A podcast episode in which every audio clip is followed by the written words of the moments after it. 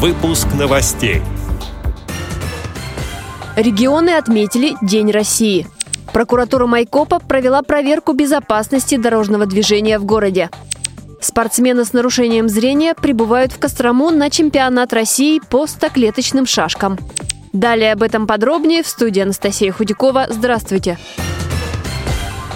Регионы отметили День России. Творческие фестивали, концерты патриотической песни, футбольные акции, посвященные чемпионату мира. Подготовились и российские библиотеки для незрячих. Накануне праздника в Грозном в специальной библиотеке открыли книжно-журнальную выставку «Наша Родина Россия». Вся литература из фонда библиотеки. Мероприятие продолжится всю неделю. Сегодня в Ставропольском крае члены Пятигорской местной организации ВОЗ посетят городской дом культуры. Для них будет дан концерт. А в Ставропольской краевой библиотеке для слепых и слабовидящих имени Маяковского в эту пятницу в честь Дня России всех ждут на литературно-музыкальную композицию. Гостям прочитают стихотворения об истории страны и ратном подвиге народа. Выступления будут сопровождаться музыкальными зарисовками самодеятельного коллектива городского дома культуры.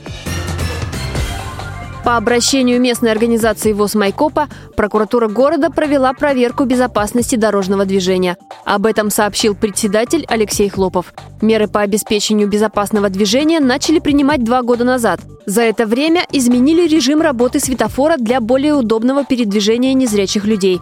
Заменили дорожные знаки, установили видеокамеры. Вместе с тем, во время обследования улиц выявлено отсутствие дублирующих дорожных знаков «Пешеходный переход». Сейчас эти недостатки устранены.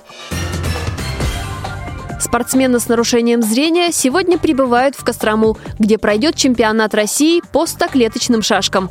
Его проведут областной комитет по физической культуре и спорту и региональная организация Всероссийского общества слепых.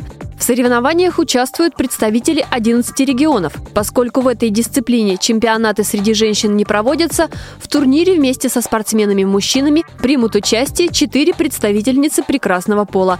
Все они имеют звание мастер спорта и в разные годы становились победителями и призерами соревнований международного и всероссийского уровня. Торжественное открытие чемпионата и первый тур состоятся завтра. Итоги подведут 22 июня. Эти и другие новости вы можете найти на сайте Радиовоз. Мы будем рады рассказать о событиях в вашем регионе. Пишите нам по адресу новости собака ру. Всего доброго и до встречи!